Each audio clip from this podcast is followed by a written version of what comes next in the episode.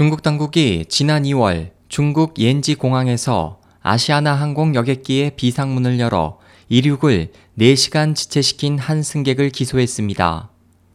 십이일 에이피통신과 중국 언론은 민용 항공국 자료를 인용해 올해 들어 사 개월 동안 쿤밍, 충칭, 난징 등지에서 비행기가 유도로를 이동하거나 대기하는 중 탑승객이 무단으로 비상문을 연 사례가 십이회나 발생했다고 전했습니다.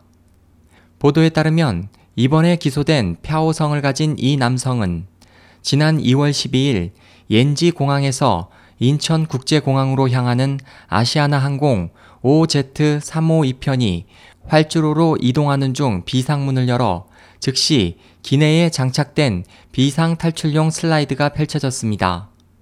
그로 인해 승무원들은 비행기를 정지시키기 위해 비상조치를 취했고 그 과정에서 이륙이 무려 네 시간 지연되는 등 공항 운영에도 일대 혼란이 발생했습니다.